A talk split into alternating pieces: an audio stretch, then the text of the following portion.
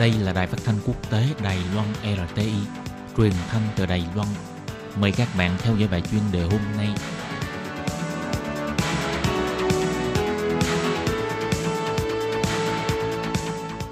Khiên Nhi xin chào các bạn, các bạn thân mến. Sau đây xin mời các bạn cùng đón nghe bài chuyên đề của ngày hôm nay với chủ đề là số lượng sinh viên nước ngoài đến Đài Loan học tập lần lượt tăng trưởng, trở thành thách thức cạnh tranh quốc tế đối với sinh viên bản địa. Sau đây xin mời các bạn cùng đón nghe phần nội dung chi tiết của bài chuyên đề ngày hôm nay.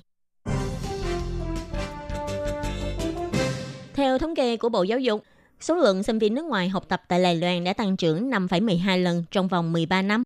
Theo bà Tô Tuệ Trinh, hiệu trưởng trường Đại học Quốc gia Thành Công bày tỏ, việc sinh viên nước ngoài đến Đài Loan học tập ngoài có thể tạo dựng môi trường đa văn hóa, nhưng đồng thời, việc sinh viên quốc tế đến Đài Loan vô hình chung cũng tạo thành những thách thức mang tính cạnh tranh quốc tế đối với sinh viên Đài Loan.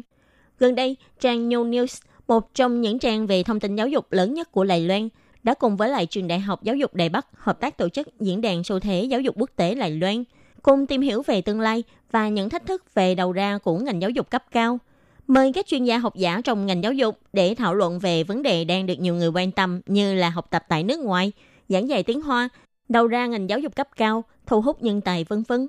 Theo bà Ngô Lệ Quân, Viện trưởng Viện Giáo dục học Trường Đại học Quốc gia Đài Bắc chỉ ra, theo thông tin của Bộ Giáo dục, từ năm 2006 cho đến năm 2018, số lượng sinh viên quốc tế đến Đài Loan để học tập có xu thế tăng dần. Trong vòng 13 năm đã tăng trưởng khoảng 5,12 lần. Dựa trên số lượng sinh viên cao đẳng đại học từ năm 2015 cho đến năm 2019 phát hiện, tỷ lệ nhập học của sinh viên nước ngoài đang tăng trưởng từng năm.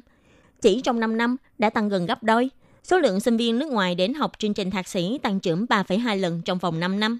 Số tân sinh viên nước ngoài đến theo học chương trình tiến sĩ đến năm 2019 đã lên đến con số gần một nửa trong tổng số các tân sinh viên tiến sĩ.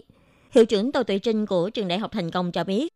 trước đây, mọi người thường cho rằng sinh viên quốc tế đến Đài Loan du học đều là những sinh viên đến từ các quốc gia kém phát triển hơn Đài Loan.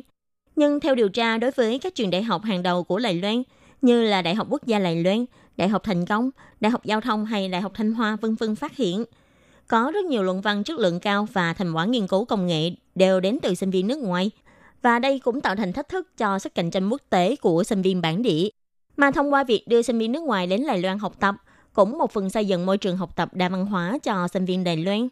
Bà Tô Tuệ Trinh bày tỏ, số lượng sinh viên quốc tế đến Đài Loan học tập năm học 2019 là cao kỷ lục từ trước đến nay – cho thấy rõ sự đánh giá tích cực của thị trường giáo dục quốc tế đối với nền giáo dục tự do học thuật hay đa văn hóa của Đài Loan.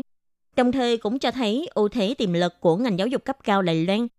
Làm sao có thể đưa ra chiến lược tiếp thị thích hợp để Đài Loan trở thành một lựa chọn không thể bỏ qua khi các sinh viên nước ngoài quyết định đi du học.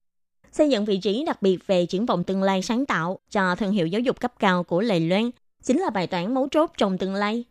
Theo ông Tức Tổ An, Vụ trưởng Vụ Giáo dục Quốc tế và hai bờ eo biển thuộc Bộ Giáo dục bày tỏ, lợi ích của việc sinh viên nước ngoài đến Đài Loan học tập sẽ mang lại sự quốc tế hóa trong nước.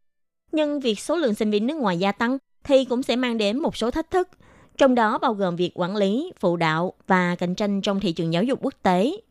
Ưu thế của môi trường giáo dục cấp cao tại Đài Loan là sự tự do dân chủ, chi phí học tập hợp lý, vân vân. Nhưng nếu muốn thu hút nhiều sinh viên quốc tế đến Đài Loan hơn nữa, thì phải có biện pháp để sinh viên nhìn thấy được triển vọng phát triển trong tương lai khi đến đây học tập. Bà Thi Trinh Ngưỡng, Giám đốc Sở Phát triển Nguồn Nhân lực thuộc Bộ Đào động cũng nhắc đến, việc sinh viên nước ngoài và sinh viên Hoa Kiều sau khi tốt nghiệp muốn ở lại Lài Loan làm việc, ngoài các bằng cấp chuyên ngành ra, còn dựa trên chế độ chấm điểm để đánh giá tư cách. Ví dụ như là học lực, mức lương, trình độ hoa ngữ vân vân với tổng số điểm là 190 điểm. Các sinh viên nước ngoài chỉ cần đủ 70 điểm là có thể ở lại Lài Loan làm việc học lực và mức lương không phải là điều kiện tiên quyết. Mỗi năm sẽ có 2.500 chỉ tiêu. Nhưng kinh nghiệm từ các năm trước cho thấy, nhiều nhất chỉ có khoảng 1.700 người đến xin được ở lại. Các bạn thân mến, bài chuyên đề của ngày hôm nay do khí nhị biên tập và thực hiện với chủ đề là số lượng sinh viên nước ngoài đến Đài Loan học tập lần lượt tăng trưởng, trở thành thách thức cạnh tranh quốc tế đối với sinh viên bản địa. Bài chuyên đề đến đây cũng xin tạm khép lại. Cảm ơn sự chú ý lắng nghe của quý vị và